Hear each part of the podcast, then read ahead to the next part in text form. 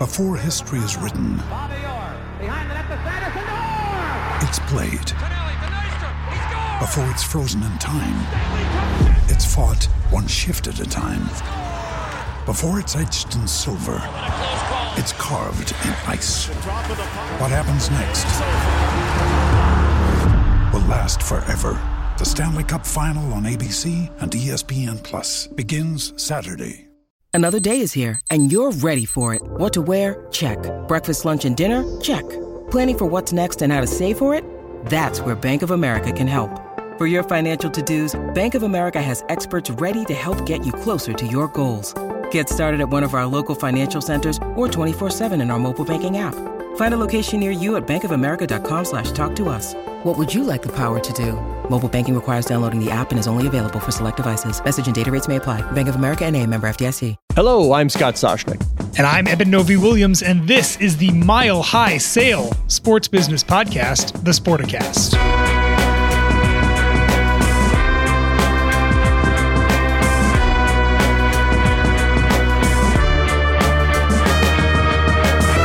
All right, I like it. You went a little obvious, mile high. I mean, everybody knows what it's about. But it works on two ways because the sale price, if the Denver Broncos sell, Scott, is also going to be mile high. I would say it'd be two or three miles high. That, that might be one of those, you know, uh, Everest high. Yeah. By the way, hat backwards today. I, and of course, this is audio. May, maybe we'll include a little promo clip on the Twitter. Maybe Cora Veltman can get that going for us. What's with the hat backwards? That, that's not an everyday look for Eben Novy-Williams. Uh, it's kind of standard in the office here. Yeah. Not not on on podcast day. It's Maybe not, not on podcast days. I'm dressing down today. I'm excited. Good. That's normally me. All right. But let's talk about the dressing up of the Denver Broncos. Got to put the lipstick on the asset that may be for sale story we broke. Um, the trust for the ownership of the Denver Broncos of the Denver Broncos has uh, begun the process of interviewing sell side banks. Uh, there have been whispers, there have been pointings, there's been maybes, but Eben, this is the clearest indication to date that we have gotten that the Denver Broncos will be sold uh, and leave the Bowlen family. It is, and and for people who are kind of a little confused about who owns the Denver Broncos right now, I'll take a quick stab in in maybe two or three sentences of trying to sum up exactly where we are right now. Take four or five. It's a, it's a complex situation. Don't rush it. Pat Bowlen owned the Broncos for a very long time. Um, he has been battling over the past decade or so, battering battling Alzheimer's. In 2009, he set up a trust that would handle an estate, his estate, which included the team in the event of his death. About five years later, he stepped away from his kind of day to day ownership operations of the team, put the trust in charge. And then in 2019, he passed away from complications due to Alzheimer's. Now, this three person trust, in the event of his death, is responsible for naming the next owner of the team.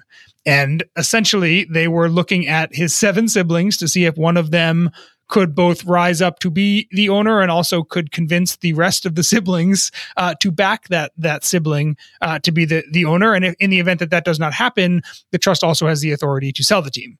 Right now, we are in a position where the trust has had a year and a half. There were some lawsuits that needed to be dropped and settled. We're getting towards the end of those.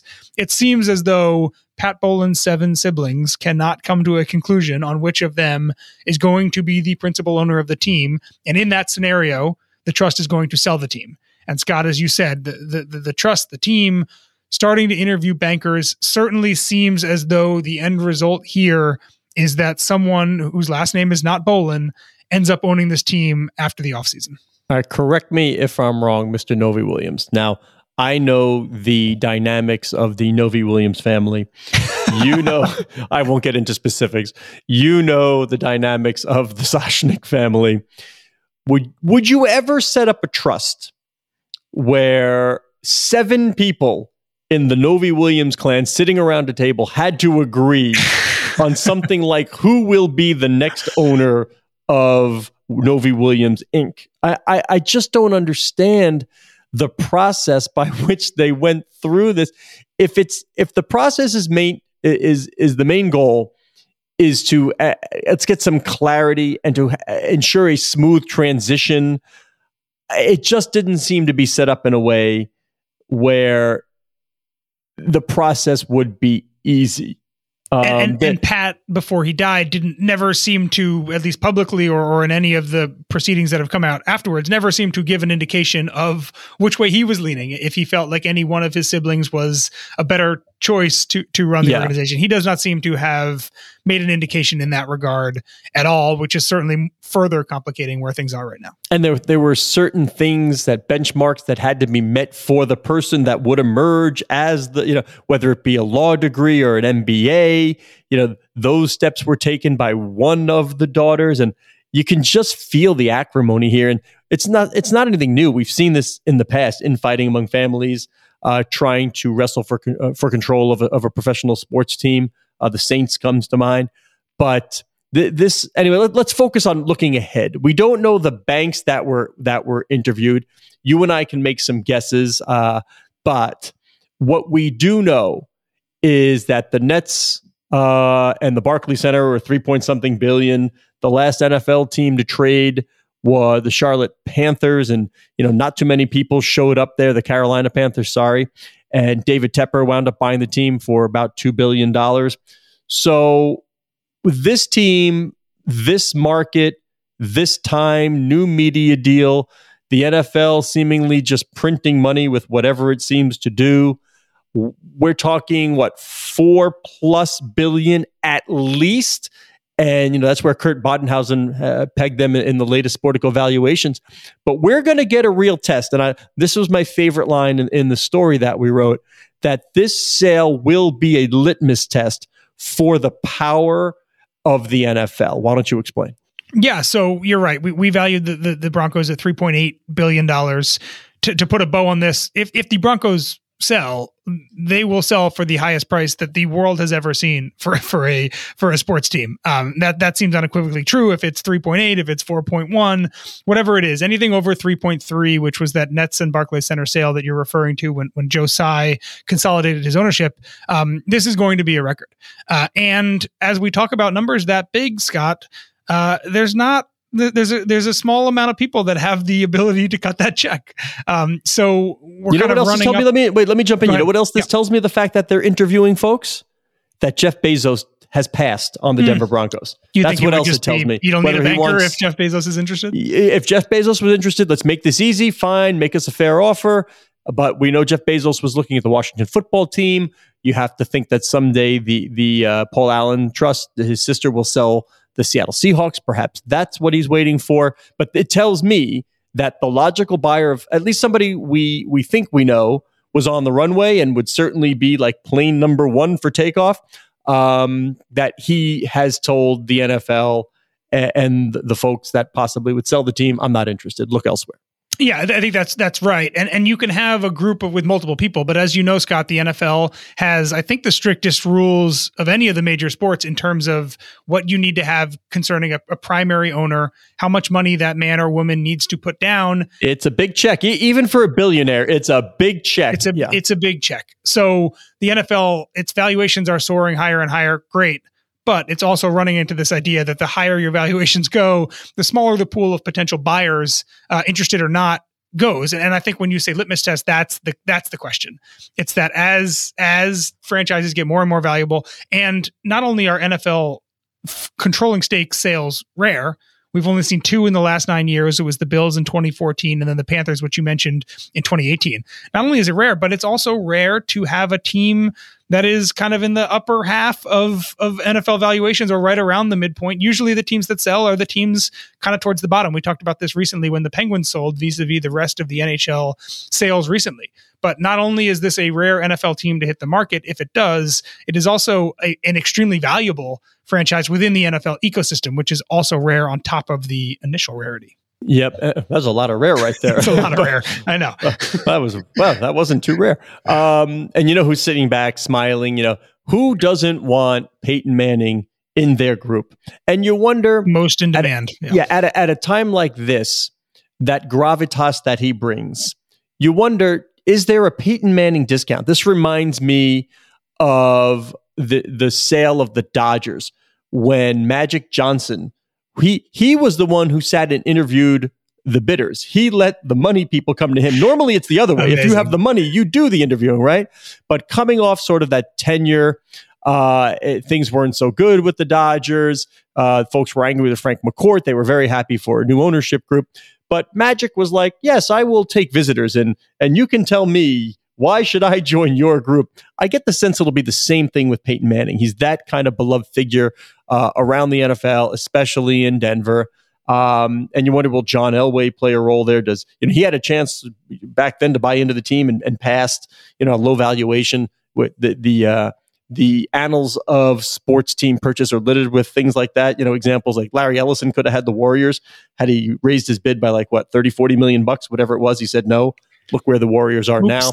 Yep. So yeah, Peyton Manning must be sitting back and wondering, and and I'm sworn to secrecy. Secrecy. I've been like, I know one person at this point already who is very interested in the Broncos. This person uh, is involved in pro sports right now.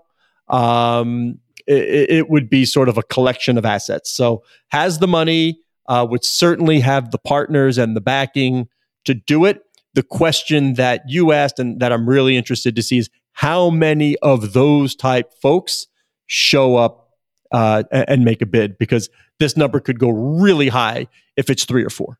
I was going to say it, it, feels as though the kind of the the banker and high net worth individual world has kind of been assuming that the Broncos at some point were were going to hit the market. Am I correct in thinking you just mentioned one? I would assume that there are a lot of potential bidders who are already getting their ducks in a row, already talking to people who might be want to be in their group, already doing due, some due assets. diligence, yes. getting their cash together. Yes, all those things. I would think that the market, um, it, it, sometimes these things kind of pop up out of nowhere. And then other times they're like the Broncos, where there's a huge runway where everybody uh, involved in this process and, and potential bidders kind of know it's going to happen ahead of time. I would think that that if this if this process were to happen formally, very quickly the people who are involved would make it clear that they have been kind of preparing for this in a very in a variety of ways for a while now. Yeah, and, and sort of the uh, you know the the debutante ball aspect of all this is let's not walk away from like the bankers that are interviewing. Like I'm not really sure how you separate one from the other. Uh, my guess is these are preeminent banks, preeminent bankers have done lots of big transactions. Maybe it's a personality fit, maybe it's just a personal relationship. I don't know what it is, but the reason why the competition is so I- intense is there there are only two people who make on the banking side anyway who are going to make real money on this transaction. That is the person who represents the seller and that's the obviously the you know the pole position because you're guaranteed to get a deal you're done. You're on cash. the sell side, yeah. unless they pull off the market, whatever. You're guaranteed. And then there's also the banker that represents the eventual buyer. The problem is that you have to pick a horse in that race you, you know, you're handicapping. Does this person have the goods, have the will to close this deal? Because if you go through all the work with somebody who finishes in second place in the bidding and doesn't get the team, you don't make a whole lot of money. You've done a whole lot of work, but you don't make a whole lot of money. That is called in the business a success fee. You have to have the winning person. So I find it fascinating. I wonder if we could put a piece together. Uh, I don't know how many bankers would put their names on it, but sort of the process by which they weigh. Mm, I've had three or four prospective bidders call me for representation. How do you, I mean, maybe it's the thickest wallet, you know, maybe it's just that, but you really have to get a feel for that person to know are they kicking tires here? Is this a passion play? Are when push comes to shove, are they going to cut the check that gets them that team? Like when the Mets were sold, yeah, you want to represent Steve Cohen. I can tell you that, right? You know, there were some other very qualified bidders on that deal. However, you know, when Steve Cohen's involved, you're like, you know, and, and I will also tell you there were some bankers who at the outset of that process wanted it written into contracts that, you know, because Steve wasn't on the initial bid, you know, like, like Steve wasn't going to buy the team or Steve couldn't buy the team or if Steve jumps involved, then I don't, you know, I get paid whatever. Um, they, I don't think any of those those stipulations actually got written, but I can tell you people thought about it, knowing that he was just out there circling and he, he had all the money in the world. And if Stevie wants it, Steve was going to get it. And we all know how that turned out. So, so in your read of the Bronco situation, who has who do you think has the, the more leverage here? Do you think it's going to be a one group of uh, one group of prospective buyers that are going to be able to kind of pick from their elite bankers, or do you think that that in this case the like little cadre of elite bankers are the ones that have the leverage and they're going to get to pick their horse going the other way? I'm curious who you think ends up having more leverage in, in, in a Broncos sale process. Yeah, well, you know, it's so hard because so much of it goes down to personal relationships. Who have you represented before? Maybe on some core business aspects mm. and some other yeah. some other deals. Um, who is it? Like who is jumping in and again, it would be a big deal for me if Jeff Bezos was involved in this transaction. And if I know Jeff Bezos was going to bid, I don't think I'd want to do a whole lot of work on behalf of anybody else. Bezos is the he, Steve Cohen in this. You know, yeah, he's the, he, he's the leader. The obvious. Bezos leader. is the Steve Cohen. If he wants it, he's going to get it absent Zuckerberg bidding, absent Mike Bloomberg, our former boss. And we all know Mike Bloomberg ain't buying an NFL team. You know, maybe an equestrian, a new equestrian, but it ain't going to be an NFL team. You and I know that. Um, if Elon Musk, you know, if if some of the world's richest folks, it was more than one involved, all right, then you know I'll pick one or the other and try and figure. But if it's sort of Bezos, and if, there's the difference between you know billionaire, even two, three, multi-billionaire, and Jeff Bezos. Like if he wants it, he can overpay to get the asset because that's what it's going to come down to. This you know this is a very simple thing: pay the most and likely get the asset. So last thing I'll I'll ask you on this because I, I, mentioned in here I am loving that I am loving this discussion. It I, is, I, it is pretty rare that an NFL team trades on the market. There yeah. have been two in the past nine years. As I said, you compare that to four or five MLS teams in the past year, at least two NBA teams. It, it's fairly common in other sports. It's not common in the NFL. Um, and this is going to be very expensive the last one we saw, which was David Tepper buying the Panthers, as you mentioned, 2018, uh, it was kind of a, it, and correct me if I'm wrong, a kind of a tepid market reaction. I think that at the end there were not as many bid groups as maybe we would have thought, given that it's the NFL and it's rare for these things to happen. How vibrant do you think this process ends up if the Broncos hit the market? Are we looking at five or six bid groups, or or maybe more like the Panthers, where we end up with one or two? Yeah, you're dead on. I would say on the NFL side, there was more disappointment than anything else that there weren't more people involved, that it didn't create more froth. Uh, I would guess for for two reasons. One, the new media deals and where everything's headed. Two, look at the TV landscape this year. Just NFL absolutely dominating everything. Now you, you've got you've got the digitals. Do I think they're going to jump in the fangs and and replace linear TV? No, but that's okay.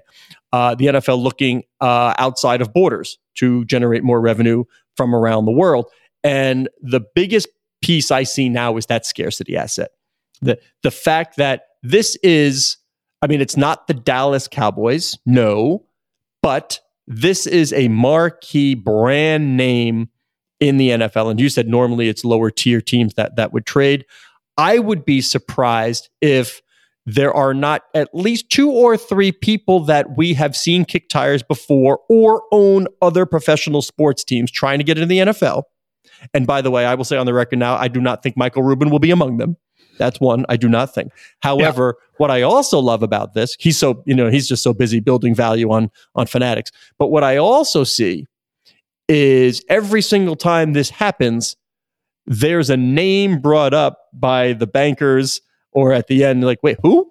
Like, I wait, you know, you you and I don't know. We go, look, wait, this person's worth five and a half billion dollars, and yeah. that happens every time. I mean, every time the to Marlins, me, I remember yeah, that. Yep, yeah. there's there's always people I have not heard of that, by the way, have been meeting with Roger Goodell and the NFL for the you know, what a year or two, and and been doing some due diligence. Maybe they're an LP in another team, and sort of that learning testing ground, and now they're ready to take that step out. So I, I love this thing. I find it fascinating, and I, I can't wait to see if it if it does happen and they do hire a bank and the real process goes, uh, how it turns out. So I've got one. I know I said last question, but I've got one other for you. From a geographic standpoint, for a, long time, a lot of people that were buying teams were doing so in, in, in areas that were geographically relevant to them. Uh, David Tepper, I don't believe had ties to the the Charlotte area, but he was an East Coast guy, and Charlotte is an hour and a half, hour twenty minute private jet flight from from New York City uh, down to Charlotte. How much does the Denver location, which is convenient for some people and and way less convenient if you live in New York City, how much does that kind of play into who the people are that might be interested here? Yeah, uh, obviously it, it's a personal thing, um, but I will tell you, and I won't name the person because it was told to me in confidence. This line, I loved it when the Milwaukee Bucks were on the market. One of the bidders said to me, I don't care which city, which team. Like, like it, they were absolutely brand agnostic, agnostic. totally agnostic. Of, of course, uh, if you look at Milwaukee, wound up you have a real estate play going on. So um, I think opportunity agnostic, no, but brand agnostic. This person said to me, All I want is to be able to go to the game, hop on my plane, and I want I don't even want to like, you know, tease which direction, fly home and sleep with my head on my pillow. So if it was a two hour flight, game ends at what? 9:30, right? Airport yeah. by 10, home by midnight, probably stay up late anyway, get yourself a nice snack, sleep with your head on your pillow. That was the the the barometer for this particular buyer and I would guess that scarcity of the NFL, even though we didn't see it with Tepper, I'm guessing having seen what's happening in the NFL market, in the media world, the ability to use the NFL with other parts of businesses, I would suggest and guess that the scarcity market and all those other things will drive interest and price on this one higher. So let's move from NFLs to NFTs. Um, a, a nice. recent report out by Deloitte, uh, essentially saying what I think you and I probably could have surmised: uh, sports-related NFTs are going to do more business in 2022 than they did in 2021. But the numbers here are kind of interesting. Uh, Deloitte estimated about a billion dollars in sales for sports related NFTs in 2021, starting obviously with NBA Top Shot and the, and the furor of, of January and, and February and everything that came after, saying that that will grow from 1 billion to 2 billion next year. I don't think uh, either of us is surprised, Scott, but give me your kind of takeaway on when you hear those numbers. My takeaway is that we have just scratched the surface, that the NFT is simply the front porch of blockchain. Like it's one high profile component of what can be done on the blockchain. And we are talking about transferring art ownership, the deed your home, a ticket, uh, having having an experience tied to that ticket. So, uh, sports again is a wonderful proving ground and a great place for technological innovation. So, no, not surprised that it would double at least, but I think it's it, it's only the first component or a very very popular component of what blockchain will be utilized for. I, I, think that's right, and I think we've seen it even in, in, in this very short window of 2021. The progression of the hot NFT being Top Shot, which is essentially a stagnant video file of an NFT all the way through what we saw with Club Necaxa, the, the new ownership group there down in Mexico, which sold 1% of the club via an NFT. I think you, I think you're right. I think the NFTs that are going to be successful moving forward and the ones we're going to see more of next year are the ones that add another layer of utility. And whether that is you know something that unlocks a, a door to get into a suite at a game or if it's an ownership stake or if it's uh, the ability to throw out a first pitch at a, at a dodgers game which the dodgers did via an nft earlier this year as well. I think that's the that's the or if it's a daily fantasy you know some, some kind of gamification like what Sorare is doing i think there's a lot of potential options there but i think that's the trend we're going in towards next year I love the way, like, friends of the program, like, but no name hello for like Sam Porter. Thanks for listening. Michael Meltzer, thanks for listening. None of that. I'll take care of all that. all right, but I want to move on. Like, we could do that forever. But I'm I'm really really interested in this last story. And as you know, I am not the biggest motorsports fan out there. I do not sit and watch the cars go round and round or or road or whatever it may be. I don't. But I'm a bit sucked in right now. And I'll tell you why. And I'm like, you know, the vast, because you've heard this before. But my wife and son were watching Netflix the other day and they went back because they'd heard so much about it. They went to, you know, episode one, season one of the Formula One series, whatever it's named, I don't know. And man, is it good. It's really good to to take it behind to like the people who run the pits. Um, one of the teams, I forgot which team it was, but you know, they they were it was the American team that was like headed for its best finish and they had a couple of new people on the pits and they didn't yeah, yeah Haas. Okay and they, and and they didn't put a tire on. So one guy pulls out he you know out of the race. And then the next guy pits same thing. Like right and to see just the anguish and then to see the phone call to the team owner and, and you know you're really focusing on personalities and storytelling. The backdrop just happens to be formula 1 racing which is pretty darn nice when you're in places like monaco right? So anyway set it up the audience in the US has gone bonkers because of this this Netflix series that's great. And the big stars and it was fun to see season 1 where Max Verstappen wasn't the star of his team. They were like, "Oh, the up and comer, right?" Well, guess what? now he is no the star. per, I mean, this is a perfect setup. You're going into the final race of the year and it's it's a point system as you go along, of course. And you've got Lewis Hamilton, winner of what? How many? Like nine championships, right? Oh no, seven. He's got seven. He's tied with Michael Schumacher. So you have Lewis Hamilton and Max Verstappen with the exact number of points headed into the final race in Abu Dhabi. That is some compelling stuff. I might like if well, I'm actually I'm going to be stuck in a hockey rink somewhere. I think at Merrimack College, by the way. So I don't think I'll have my phone out watching this, but I'll be monitoring what goes on because in all likelihood, although there is a little wrinkle, in all likelihood, whoever finishes higher in this race takes the title. Yeah, it, it, almost feels like, as a comparison, the 1998 home run race where Mark McGwire and Sammy Sosa were going back and forth the entire year. It kind of went down right to the wire, as if like if if the Cubs and and and and Cardinals could have played against each other in the final game with them both tied at 65 or whatever it was. That's kind of the drama that it feels like this whole season has been building up to.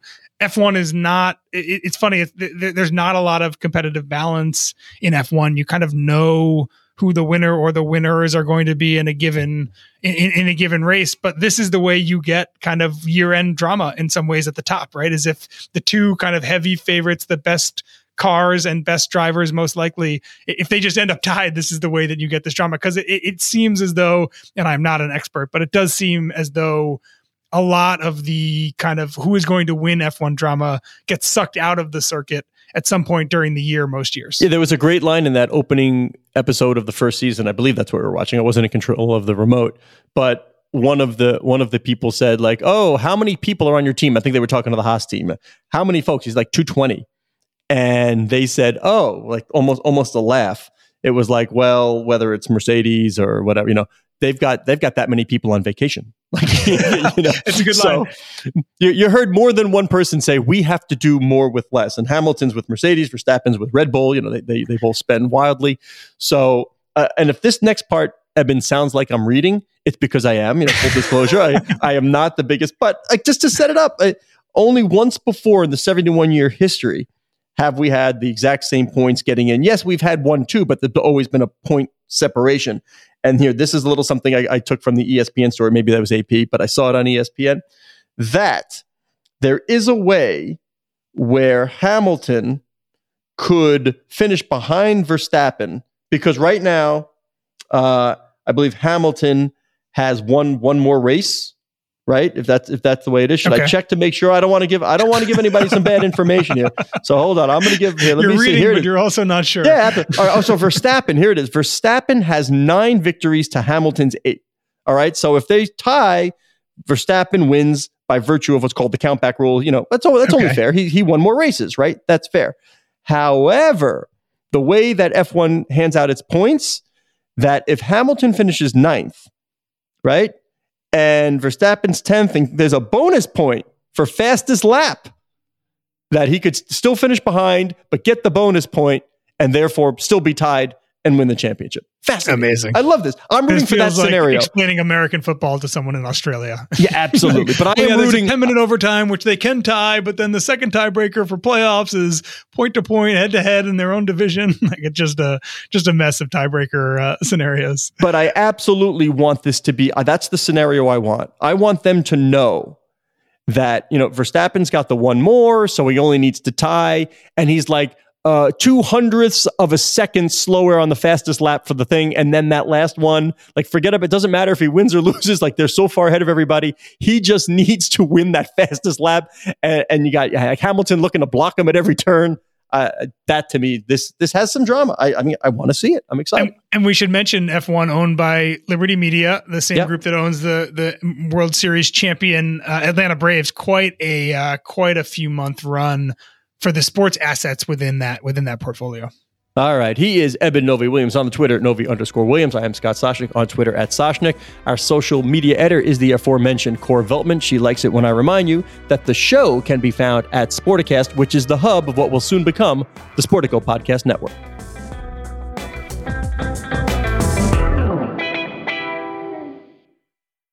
It is Ryan here, and I have a question for you. What do you do when you win? Like, are you a fist pumper? a woohooer, a hand clapper, a high fiver. I kind of like the high five, but if you want to hone in on those winning moves, check out Chumba Casino. At ChumbaCasino.com, choose from hundreds of social casino style games for your chance to redeem serious cash prizes. There are new game releases weekly, plus free daily bonuses. So don't wait. Start having the most fun ever at ChumbaCasino.com. No purchase necessary. VGW. Void were prohibited by law. See terms and conditions. 18 plus. Step into the world of power, loyalty, and luck. I'm gonna make him an offer he can't refuse. With family, cannolis, and spins mean everything. Now, you wanna get mixed up in the family business. Introducing The Godfather at ChumbaCasino.com. Test your luck in the shadowy world of The Godfather slot. Someday, I will call upon you to do a service for me. Play The Godfather, now at ChumbaCasino.com. Welcome to the family. No purchase necessary. VGW Group. Void were prohibited by law. 18 plus. Terms and conditions apply.